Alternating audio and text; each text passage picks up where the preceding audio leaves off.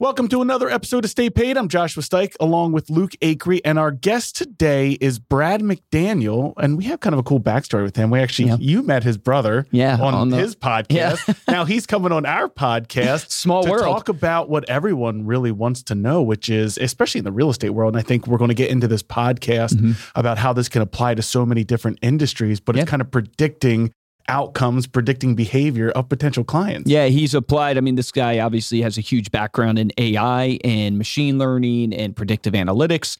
And his company, you'll learn all about it, but he's predicting transactions right now within real estate. But he has for insurance, mortgage, real estate agents are using his program right now. Really, really interesting stuff. And he makes it easy on us from the standpoint of he uses some great analogies Yeah. so that we don't get There's a great story in there into the about Target. of the data. Uh, so he'll be uh, coming on in just a second. But first, before we bring him on, wanted to read some of the YouTube comments from our most recent podcast. Well, most recent in terms of when we're recording this one, not when this one will be released, but with Lee Brown. So uh, immediately we had some great comments from this one. Don Harris says, Great content and advice from Lee. Well worth the time I spent to listen. Darlene says, Our first magazine, so the American Lifestyle, is going out in a couple weeks. Love getting the golden nuggets Love from it. Lee Brown. Great podcast. And then Brian says, Worth listening to, even if you're not a realtor. The life lessons and tips are fantastic, and you will laugh a lot too. So if you haven't had a chance to check out her podcast, it's episode 263. We really did have a lot of fun with Lee. All right. And uh, if you want to leave us a comment to uh, on the podcast, you can, you can head on over to our YouTube page. It is youtube.com slash reminder media. We have all of our podcasts there as well as staypaidpodcast.com. But now let's get into this week's interview. From Reminder Media, this is Stay Paid, a sales and marketing podcast on a mission to help you close more deals and retain more business. Hosted by the VP of Marketing, Josh Stike, and Reminder Media's president, Luke Acree. So get ready to hear the golden nuggets that will allow you to live a life of freedom tomorrow, but only if you take action today. Our guest today is Brad McDaniel. He's an entrepreneur and technologist with over 15 years of experience in real estate, prop tech, and fintech with an emphasis in product development, sales, and business leadership. Brad founded Real Agile in 2007, and his most recent startup, which we'll talk about today, is Likely.ai, which he's building to be the premier prop tech artificial intelligence partner for the residential real estate ecosystem. Brad, welcome to the podcast. Hey, thank you very much. That was a mouthful, man. Thank you very much for introducing did me it. so nicely. I A lot, like, a lot of smart words in to write there. I was actually thinking the same thing. I was like, man, that was smooth. Nice intro. Yeah, I mean, whew, Josh has the it. harder job where he has to intro the people in, so the people's names and their background. I'm just like, oh, I'm so glad that's Josh's job. hey, man, we have an easy name. we are excited to interview you. Um, obviously, we got connected through Instagram for people listening. We got connected through one of our, our previous guests, Shadi Bazzi. So if you guys haven't listened to his episode, uh, he's a, he's a stud real estate coach. He was a great real estate agent himself. Uh, but he connected uh, Brad and I and said, You've got to interview this person because they're doing some big things within the real estate space. So I'm excited today to talk about you know predictive analytics and being able to predict who might be a good candidate for your business especially because even our business give a little background to the audience our business uses some of this tech now we partner with another company so i'm really Sure. you know excited to kind of hear your take uh, but i would love for you to share a little bit about yourself like your entrepreneurial journey you've been a part of multiple startups and Yeah. what's gotten you up to where you're at today if you wouldn't mind sharing some background there Yeah. Uh, well, you know, it goes all the way back to um, I went to college at TCU, came out, and the real estate market was red hot in 05, 06. Um, and it was like taking orders. And, and so I, you know, like any normal marketing person, I'm like, all right, I'm going to go right into a sales side of business because I'm out of college and I know how to do marketing. Um, you know, as the market went to, you know, south, kind of as we saw, um, kind of put my marketing hat on and said, oh, how do I really do this well? And man, it was all just blanket carpet bomb everything. And I was like, there's got to be a better way. I mean, someone had to have invented, you know, a way to target your marketing better than than this. And and there hadn't been. There was no prior art. No one else had filed any patents or anything like that. So I founded Real Agile. Uh, well, co-founded Real Agile. We thought the name was awesome, uh, but uh, no one could remember it. Uh, real estate developers thought that it was like the agile development cycle, and we're like, well, that sucks. But the technology we're trying to build, you know, was was valid. And it was bringing, you know, really machine learning, uh, Hmm. kind of modeling, early stages of that in. But it was a different time. Um, you know, AWS didn't really exist with uh, GPUs cost effectively available. Um, data scientists were graduate students. Uh, I mean, it, it, wasn't really an industry yet. If you had a CRM, you were really rocking it in the high tech back then. So, you know, with that kind of being a, a frame, you know, go forward. I, I found out that the business model and you know trying to apply predictive analytics and, and quote AI, early AI, uh, we were on the bleeding edge of innovation. Mm. Um, and so uh, the CTO market leader, um, you know, recruited me to come up there. So, you know, he's like, man, this, this company needs uh, some fresh blood. Uh, so again, I get the entrepreneur side going again. Uh, after that, you know, I was kind of front lines of when we acquired realestate.com and then Trulia acquired us. And so I was running kind of all these projects and that was a front row seat to see what the portals did really well and what they didn't. Um, and from there, when I left and I recruited down to Austin and that's where I'm now, I saw that there was really a need when I was at a conference and one of the Inman conferences in New York. Everyone was talking about AI and big data, and but they were misusing every term in a way that it was just grossly disgusting. And I'm like, I have a patent here mm. from 2013 of predicting future events. I'm watching these other companies infringe on it and kind of basically do wrong by it because the tech's solid, but the way it's been applied in the industry has just been kind of, you know, for naught right? It's really marketing automation platforms that just wanted uh, marketing and so they stuck AI on the side of their packaging off of the went. Um, I, I, got frustrated with it, watched and watches people actually wanting it. I said, okay, great. The industry's finally ready for it. The technology is mature, so this tech stack can actually deliver. The time's now.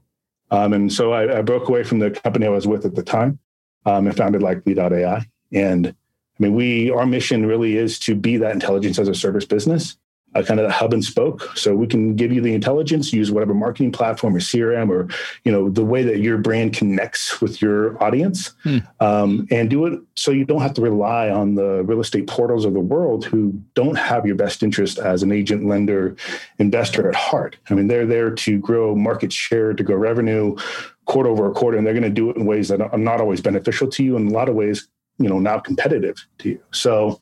Uh, that's what led me to go rather than investing in landing pages and trying to play that game it was there's just going to be this need for top of funnel mm. and we believe we could do it better with ai and then partner with these great martech platforms that are out there in order to fulfill the need within the market. So explain predictive analytics then for everyone who's listening, because um, I and and and people's expectations of what predictive analytics mean. So like, what data are you looking at? What is that actually then telling you?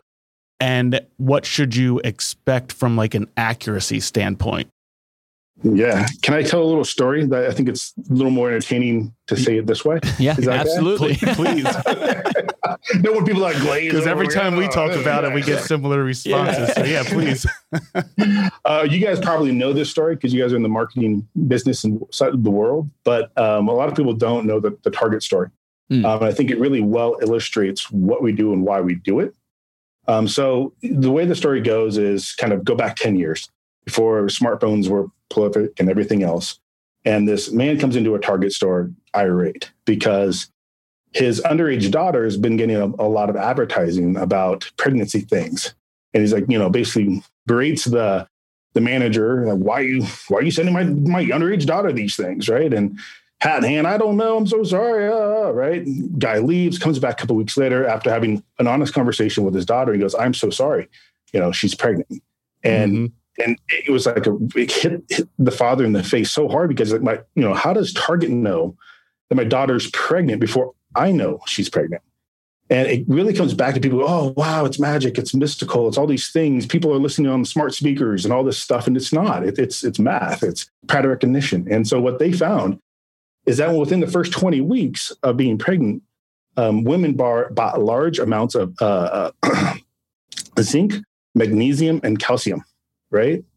And at the beginning of the second trimester, they bought large quantities of unscented lotions. Mm. Now, after I said it, you go, of course, yeah, that's what my wife did. I, yeah, that makes sense. But it, it's just pattern recognition, right? When they type in the little code at the store to get the 10% discount or whatever, they're tracking everything, right? I mean, we all do it at all the different stores. And so they were able to do this kind of ahead of time because they had this clean, relatively clean data set, right? What we do and the difference uh, is that we have to go from uh, 3,142 different real estate municipalities to get the assessor recorder, AVM, pre foreclosure, open lane. We have to then source 300 million demographic files with a couple of, you know, we have 418 data points in each property, and then tie it all together without someone typing in a code and keep it current in order to basically find people that are pregnant. Right? In this case, rather than being pregnant, desire to sell a home. And so predictive analytics, you know, really uh, artificial intelligence, people give it more credit than it is. Like it is getting smart, but it's not as smart as you think. Mm. It's really good at certain things like um, classification, um, you know, natural language processing, pattern recognition. But it's it's not going to take over the world. It's a great asset if you leverage for your for your benefit. Now it costs a lot to do, which is why there's you know all these companies that are trying to do it, but then kind of veer off because of the expense associated. Because you have to have all these servers, all this data, all these data scientists focused on one thing, and you can't monetize it well. Well, then it's all for naught. Hmm. So you know that is what I think. One thing that the biggest misconception in the industry is that you know artificial artificial intelligence is going to take away my job. I don't think it is. I, I think that we can actually leverage it to save a lot of agents' jobs by making them a lot more efficient at what they do. Simple as that. So iRobot's not going to happen. I, I was I was hoping iRobot's going to happen.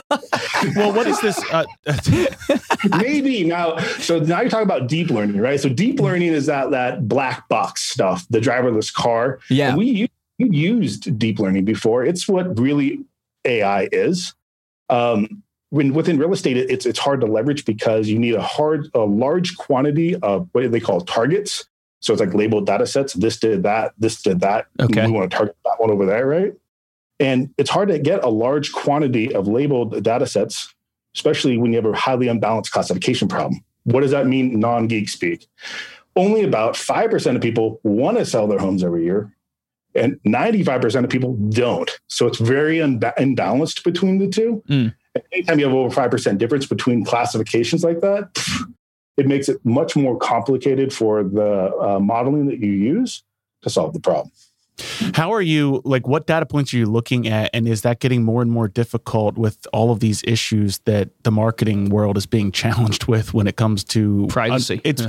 it's it's good for the user, right? We talked about this on on a podcast we just recorded, uh, blanking on on the interview. Um, uh, it was uh, I'm not going to get it. I'm like, oh, what? What are we? Curaytor. Oh, oh, Jimmy Mack. Jimmy Mackin. Yeah, so we yeah, talked yeah. about it with Jimmy a little Yeah. bit. This idea that you know Apple is now kind of aggressively going after uh, companies tracking your behavior. How is Yeah. that impacting you guys? It's not at all. Um, and the reason why is because go back four years, I was worried about um, online intent signal is what you're talking about, Mhm. which is cookie based mostly. Uh, I was worried that that was going to be a single point of failure if I built a business that relied on. Hmm. Right. So we said, let's build it the other way, then sprinkle that in.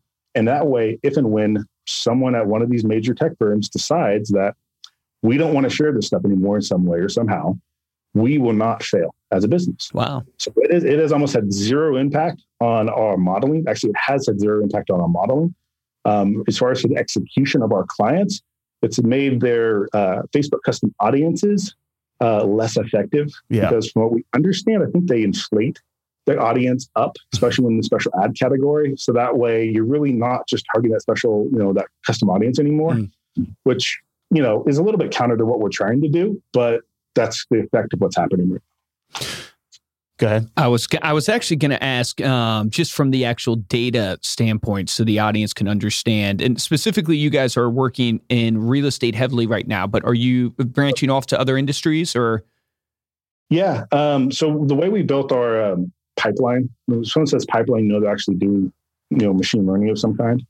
Um, we kind of made it modular. So we use data like you know basically real estate data, demographic data, macro market data, and then active market data, right? Of what's actually on the market. So very different ca- classifications of the data. Um, and because we're at that intersection, the reason why we got into real estate, a we, we love the space, know the people, uh, saw that there's a need, but also because the transaction of a home is like this collision of all these massive industries Hmm. and all this value is created from doing that. And to date, the best way to do that is to put up a page of what's my house worth, right? And it just it didn't seem very efficient because real estate portals have really done a great job with the buy side, right? Right. Real estate good pictures, and well, people love that stuff. Yep. they, they, their search patterns are different. That you can't use PPC in the same way because no one searches the same neighborhood, right? And so knowing these things, you go, how do I target these people effectively?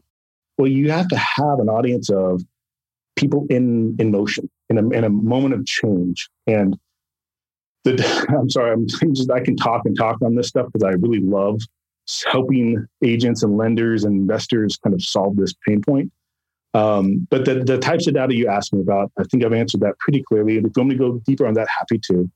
Um, as far as for the ancillary industries, uh, we do have people that are kind of in the broader spectrum of the real estate ecosystem, leveraging the intelligence because the way we deliver it and the fact that it's that collision point, um, people go, man, I really want that. I mean, a lender, I want to get pre, I want to get people that are pre-approved to buy the next home before they list because everyone dog piles on it once they're on the market. Where agents want to be able to help people on that that journey.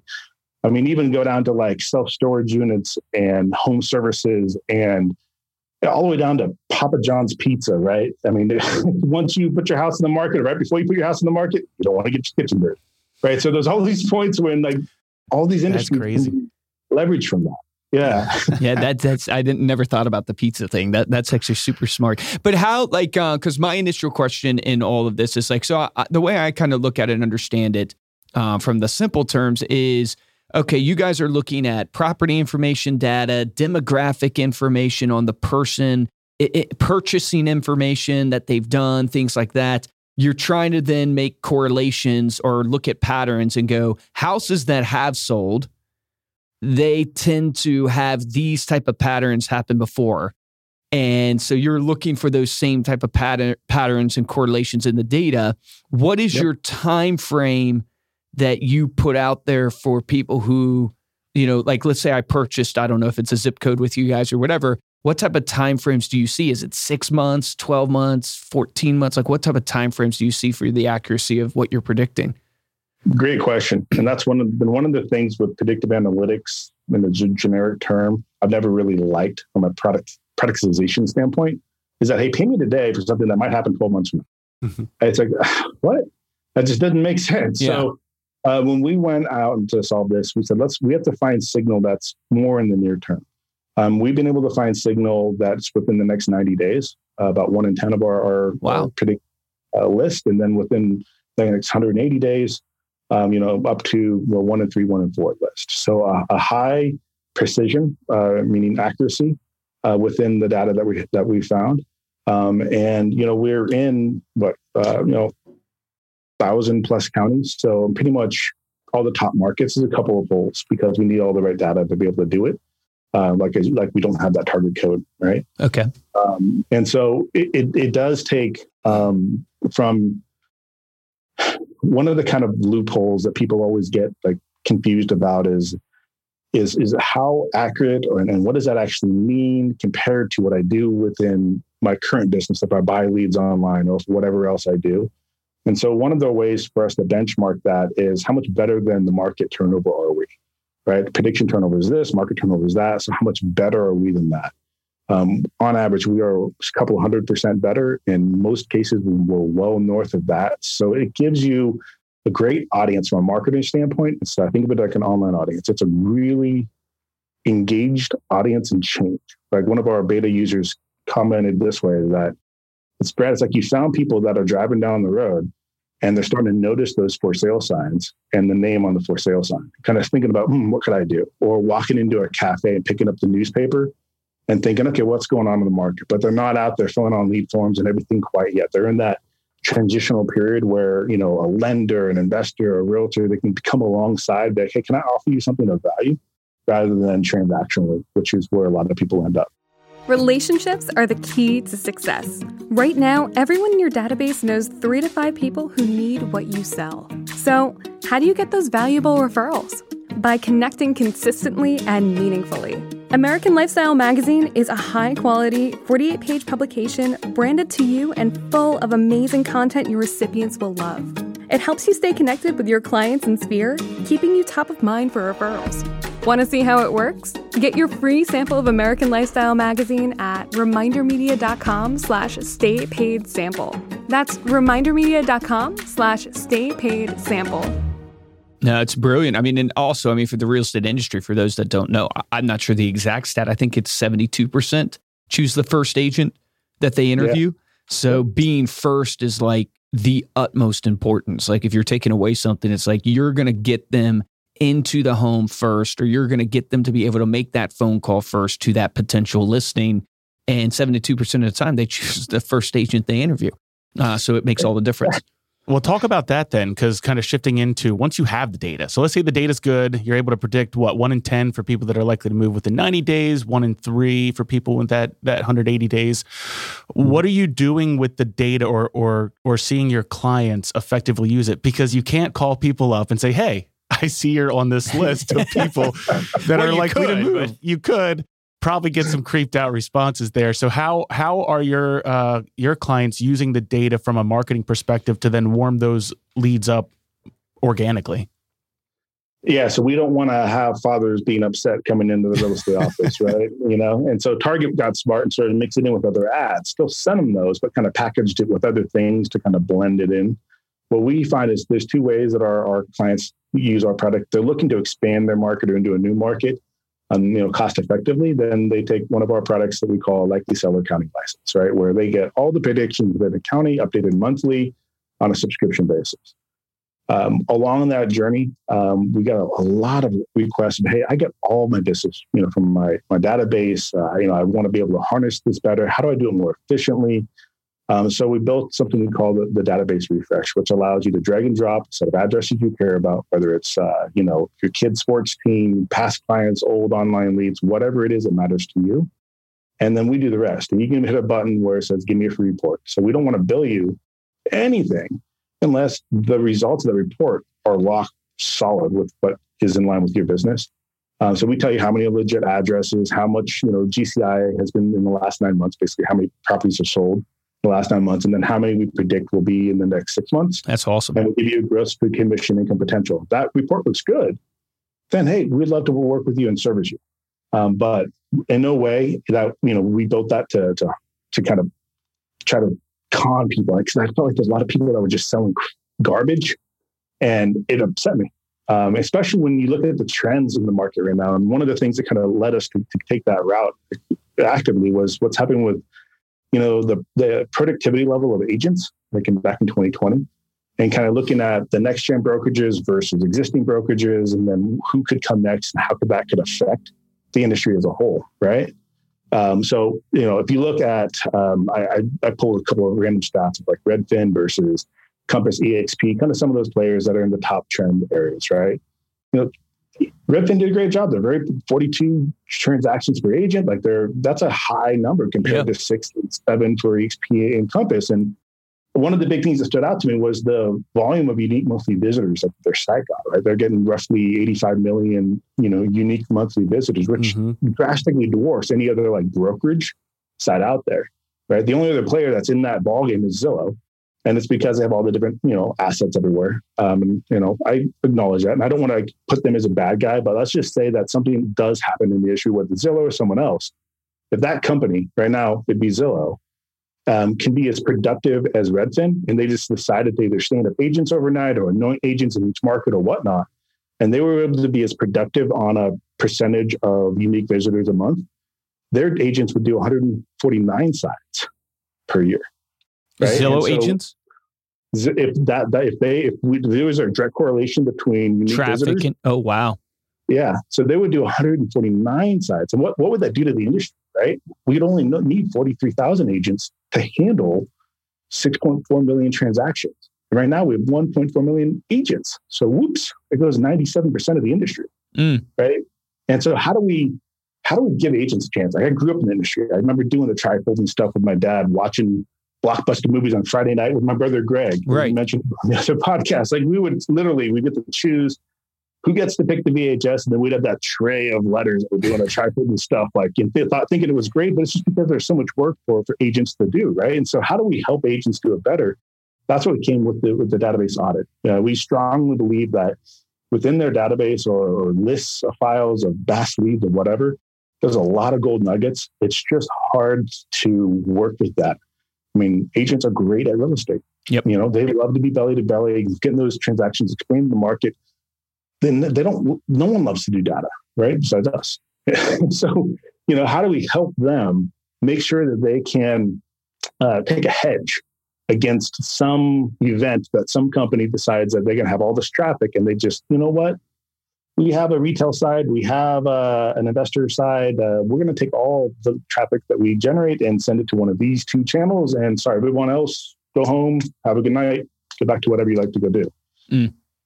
What they can do, and I, what I love about some of the stuff you guys do is it so there's a lot of synergy here. Is that they know where how companies like you guys have amazing content to be able to distribute and get that engagement component with it. Like what I think you have the three E's of content marketing, which I absolutely love, Luke. Yep. Um, you know, and, and being knowing, knowing who to apply that to is all we're trying to do is help them be efficient. No, I love that, man. And I loved how you used the word golden nugget. There are golden nuggets in your database, ladies and gentlemen. If you don't know, Brad, I use golden nugget term as the term to like pull out good things in the, in the, in the interview. But that is the true golden nugget. There are literally in your database right now people who are looking for your services that need you. But the agent, unfortunately, it's like what you said, and, it's, and it applies to almost every industry. Josh and I have now been in 140 different industries and it applies to almost every industry. You are just doing your business and you don't realize that, man, I just need to be reaching out. And we saw this for our own businesses that agents want to, they just don't know who to contact. And then they say, okay, here's who to contact. They just don't know how. They don't know what to send them. And that's obviously where mm. we step in to try to help them and try to make them more effective. I want to get your personal opinion because you mentioned the Zillow thing, and it's something that's been really, really obviously on the top of everybody's mind in the industry. So Zillow becomes a brokerage. Do you think that's where Zillow's headed? Like your prediction for the industry? Do you think real estate is going to be shrinking in terms of the number of agents because it's going to become corporatized? If that makes sense. I think that different. Um, I think different segments of the market will gravitate towards those directions, right? I mean, if you look at a certain market, you have the iBuyers, right? Price point really specific in some geographic locations. Um, the flat fee brokerages, that's going to be a slightly higher price point, uh, but it's not going to be top tier. Um, when you look at the the kind of the all in ones like the Zillows, yeah, I think that there there is going to be a consolidation. I mean, the one thing that we've seen is that um, every time that any one of these companies have said they're not going to do something, they end up doing it, even though when they all the agents are, oh no, they're, they're going to do. Note to self, it. everybody, no, definitely not going to do it. I think they're going to do it, and what do they? They end up doing it. So if if we take that as okay, they're probably going to continue that pattern, then it's only logical to think that there's a high probability that that does happen. And if that does happen, right, whether it's them or maybe it's another company that's starting to acquire a lot of little businesses and now piece something together that gets really big overnight, right? Um, is a way to hedge your bet against that, right? Make sure that you're not reliant. Learn how to, um, A, build the database as an asset. Like take some lessons from the insurance industry. Don't just, you know, kind of lip service your database, but like service it. Make sure it's clean. Make sure it's up to date. Make sure you're in con- connection with it. Make sure you have a relationship with it. Like yeah, build great point. asset, right? Two would be then uh, to get, you know, real personal with it. Uh, I, I, love the Ford, you know, analogy of you know kind of how you have those conversations. And sure, you guys have great content that probably ties in better than that. But just striking a striking an actual relationship with them uh, is something that one of our clients in New Jersey, who's an OP, he was sending these invitation cards. Man, people started calling him nonstop to, against likely sellers and go, "Of course, we're going to come with you. You sent us six of those uh, nice cards, uh, not cards, but letters." Mm. And they, that's they said letters, right? And it was that was like the whoa, okay, you struck a relationship component. It wasn't you weren't spamming me with I don't know Facebook ads or something, right? It was like there was something personal, and and you can do that in a lot of different ways. But I think those are two things that um, that you have to be able to do um, to to make sure that you get in, you know in front of the click, right? You get you get to them, be that person that they want to talk to before they go and, and ask a stranger and be you know take the first person that responds to them and goes, okay, they know more than me they probably don't, but they think they do. Hmm. Right. And so build that, build those relationships off, an, off of an asset. It's super, sure. super well said. I think there's two things like if you want to survive the transitions that always happen, I think the two things you have to focus on one is the relationship. I think that the person who owns the relationship is going to win. People pay more for relationships. And I think the second piece of it is the trust aspect of being the SME, the subject matter expert. I think Tom Ferry calls it the uh, trust broker or something like that, or the agent of trust from that standpoint. Is you've got to be the one where anytime there's a service that comes in, whether it's d- driven by tech or driven by the masses, right? And you're like, wow, this person, because they're part of this huge conglomerate and they have all these resources, you really go, they know what they're doing. It takes another level of credibility to win over the prospect from those businesses that have all the resources. Like, if yeah. I'll give an example in the yes. financial industry of are you going to go with the Merrill Lynch advisor or the advisor on Main Street that's not part of like a Merrill Lynch or a Morgan Stanley? And this is no, you know, if you're a Merrill Lynch advisor or Morgan Stanley advisor listening to this, you know, I'm not knocking you guys by any means, but here's what I'm saying is that the only way you choose this Main Street advisor is if you have a personal relationship, which was the first one I said, or this Main Street advisor has shown you that they have insights to their expertise that is even more personalized and, and knowledge wise than the Merrill Street, who's just getting the run of the mill standard as you would think about it. And so I'm not sure if that's making sense to the audience, but it's a really, really thing you have to hone in on and going.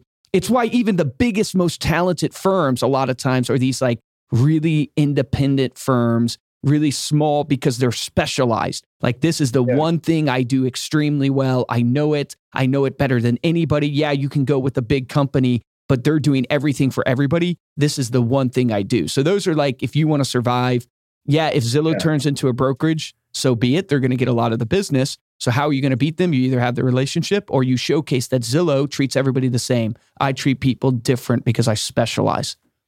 That perfectly said. And I mean, I think that would definitely connect with most people. And if it doesn't, then think about it like SEO, right? I mean, like everyone talks about long tail and don't say condos in, you know, Portland, say condos with hardwood floors with dog parks next to the river. Like, I mean, speak to your audience, smart, niche yep. down almost, right? I mean, like find that piece and then just apply that to to how you communicate with your database. You know, I mean, connect with them. Yep.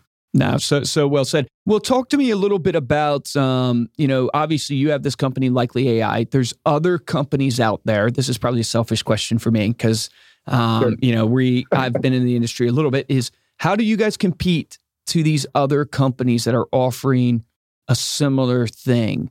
Well, is there sure. a unique value differentiator? Is it come down to the models and the predictability? Um, a little bit of our pet peeve, Josh and I's, like we offer a free type of service to our clients. And the reason why we chose to give it away for free with our products is because it was like we didn't want to sell something that we truly couldn't. It's like you said, I don't want to sell something where it's like it might come true 12 months from now, right? Type idea. But I wanted to offer that value to our yes. clients. I wanted to give yeah. it to them as a way to go, hey, I, w- I want to try to help you. So, how do you, how do you compete um, in the arena of the data providers? Yeah, uh, question. So, I mean, I think from like a category perspective, um, you know, it, it, it's really three things. Is first is it's our precision. I mean, you know, if you ask any one of the other providers, anyone who's listening to this, ask them how um, how much better they are than random, right? Ask them what the precision is, and see what they say. Every time any any one of our clients asks it, they come back and they buy immediately because we are very transparent. Like that's what we base on. We are, um, we have a group of data scientists that only think about how do I make the precision better every single day, mm. right? And they try all kinds of stuff, right? You know, one night, one week, hey, you know, I'm gonna try weather patterns and see how that changes. Let's put disaster zones in. Let's, I mean, you name it. Like we tried it, deep learning, machine learning, mosaics, everything. And so with us taking that angle on the market, going, okay, there's a red ocean down here, there's a blue ocean up top of someone going to actually bring this tech to the market because everyone wants to leverage, you know, their either their contacts or their content more efficiently. We need to actually deliver on that and not be the automation platform. There's a lot of them and a lot of reasons why pick, people pick different ones. So don't compete there, right? Become that in the hub and spoke model, be the intelligence hub that then allows people to be able to push it and use it wherever they want. So that's mm-hmm. the first thing, kind of free the data. Uh, the second, I'm sorry, the first one's the, the precision. The second one is that we kind of free the data. We don't make you use what we have. We actually encourage you, and the way our system is designed is to let you pick it wherever you want to use it. And we're always looking to reduce our friction to allow them to do that even more efficiently. Um, but that's kind of one of the underlying beliefs that we have. Um, the the third thing is that we have a patent for it. Um, and so back in 2013, we we got a patent for predicting future events in real estate uh, from work I did in 07. I watched all these other really? guys infringe upon it. Yeah. And so I've watched all these other companies infringe upon it. And so whenever we look at hiring another data scientist team, we kind of do this, you know, data science interview, right? And uh, one of the companies we almost just hired someone from uh, that just got acquired for a nice amount of money from a company on the East Coast. Um, we were talking about what they do for the model. He's like, oh, we use AI. I'm like, oh, that's cool. A lot of people say that. What, what do you guys do? You know, and, and they were talking, they have a 12 month lookalike model that basically delivers very low precision, but allows them to talk about having AI. And, and a, kind of what's the difference between that and us? We build one model for every single county. So we have 3,142 models. Actually, we have dozens in each county that are running on both our R&D and our production pipeline. We see which one works the best and then we test them side by side, real time market. If it does continue to outperform, then we lock it in for the next production. Each month, we retrain the school of all of the models and re-deliver the predictions to clients. So we we put a large amount of our investment in the precision of marketing, uh, in the precision of the predictions.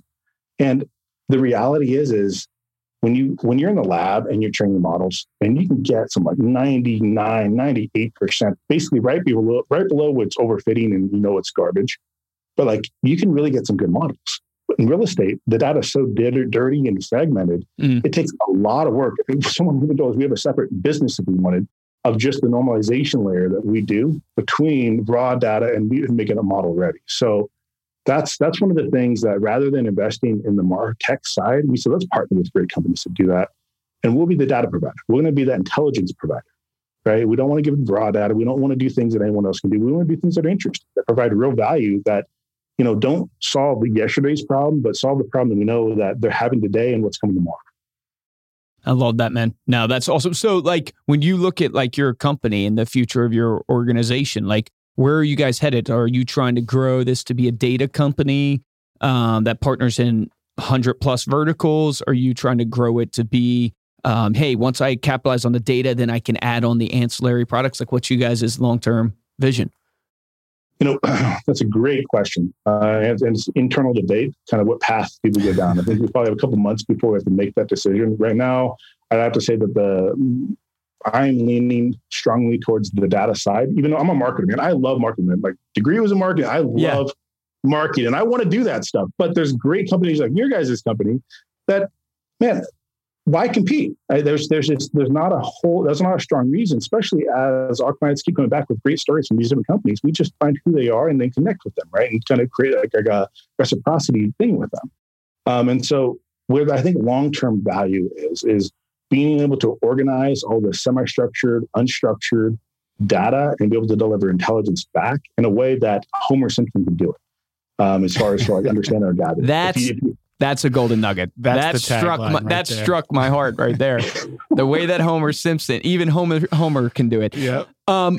So, like when you look obviously at um your data, and obviously you're trying to predict who's going to move. Do you think we're going to get to a place in time where we will know at a really high degree like that's going to be the main way people get their leads within real estate. Do you think like the tech is going to get that good or the data i should say is going to get that good to where it's everything's going to be predicted? Uh, i would say if you had if you had data sources then yes we could. Um, so it's really source, the, the collection of the data that's the problem that that is it's very very segmented very much like the rest of the industry because it's it's you know often these 3142 silos that are run by government agencies. Right. So they're highly efficient. Um, and so you never know how we have we have we have similar views on that. Highly efficient yes. yeah. very very efficient. Um, and and then when you look at the demographic layer, I mean, what's what you can purchase from a third party is surveyed. It's it's it's somewhat modeled. Um, it's dirty. Uh, it's not 100 percent accurate, no matter who you get it from. Mm. Um, and so the source that would have been the best, but because of all of the litigation going on and because of 2016 and you know Analytica, uh, Cambridge Analytica, and all that, like Facebook from a demographic, what's going on in my life that is where that type of data lives. And mm. so if Facebook wanted to get into that business, then there could be some really good predictions coming out of Facebook. I highly doubt they will because they'll get sued to oblivion uh, for violating so many different statutes almost immediately because lawyers can make money doing it. Uh, so uh, I think that um, I think that precision and, and uh, predictions will get better. Uh, I don't think they're ever going to be 100% certain because just like every agent that's listening to this knows, you pretty much have to have a psychology degree to sell a house, right? And my dad has told me since I was little, going, I feel like I'm more of a psychologist than anything else. One hundred percent. Yep. Right. I mean, like even when you have someone that says they want to sell their home and they want to this, there could be a thousand things that can blow that up that you have to work through. Right. And so predicting intent and actual, you know, causation, you know, versus uh, uh, how do I want to say this? Predicting intent can get better and better. Right. Predicting the event um, you know, will vary by what you're looking for, mm. right? So when you when it's on the other side of this chasm of uncertainty, like uh, a transaction, I think it's going to it's going to be hard to get there. Now, if you gather unique data sets and kind of build out that moat, there's a potential. Um, and I think there's a couple of companies that are trying to aggregate some data like that and, and deliver it for different reasons. Um, but yeah, I, I, think it'll be a long time before everything's predicted. Uh, I do think that it'll continue to get better I just don't know if there's going to be a hockey stick moment where we're going to go from this to that. Gotcha. Um, because it really relies on the data. So sorry, man. I said that really in a long-winded way. No, I mean it's so much faster, man. I'm actually loving it. For, so the audience knows. I mean, this is like the world Josh and I have been talking about a lot. Is just like like the vision we have for ourselves eh, for our company is how do we send the right thing to the right person at the right time through the right medium right? Yeah, because exactly. marketing's all about relevancy. If I can be yeah. more relevant to you, you'll pay attention. If I can get your attention, I can deliver a message. If I deliver a message, I can cause action. Yep. And yeah. so I need to somehow be able to deliver the right thing to the right person and data can help me do that yeah. um, and so that's like we we talk about this stuff all the time so super interesting to me so tell uh, brad oh sorry go ahead no, I was going to say like, the thing you just highlight, let's say um, um, email response rates or direct mail response rate or uh, connectivity rates in, in, phone calls. Those are predictable events, right? Those are definitely predictable events. Uh, we've actually even built models that are kind of the prototypes for doing this types of things. So totally off the record. If you want to talk about that later? Happy to do so. yes, uh, because like those that's a golden that, nugget, you know, ladies and gentlemen. No. yeah, I mean that's why we call the company likely.ai, not real estate something or other. Like you know, AI is like we believe that there's a lot of events that surround a transaction, both prior, during, and after. Uh, and we want to be that, that real estate, you know, artificial intelligence modeling partner. Like we want to be able to help the industry get smarter, spending less money up front, be more efficient during, and follow up. That's Love awesome. That. Yeah. So how do people try it out? Uh, so you can go to um, likely.ai and you can kind of check out the different things we have. The site's a little old, but it works great. Um, you can also go to app.likely.ai Hmm. If you want to try uh, getting what we call a database refresh for free, oh, drag and drop. We need address, city, state, and zip. Drop it in there. If you have first and last name, we can tell you if the person still lives there or not. Kind of some other fun things. Oh, cool. That a lot of people like forget to look at, and they're still marketing the wrong people uh, that moved four years ago, type of thing. It was happens a lot. It seems like, um, and just go through and say, "Hey, give me a free report."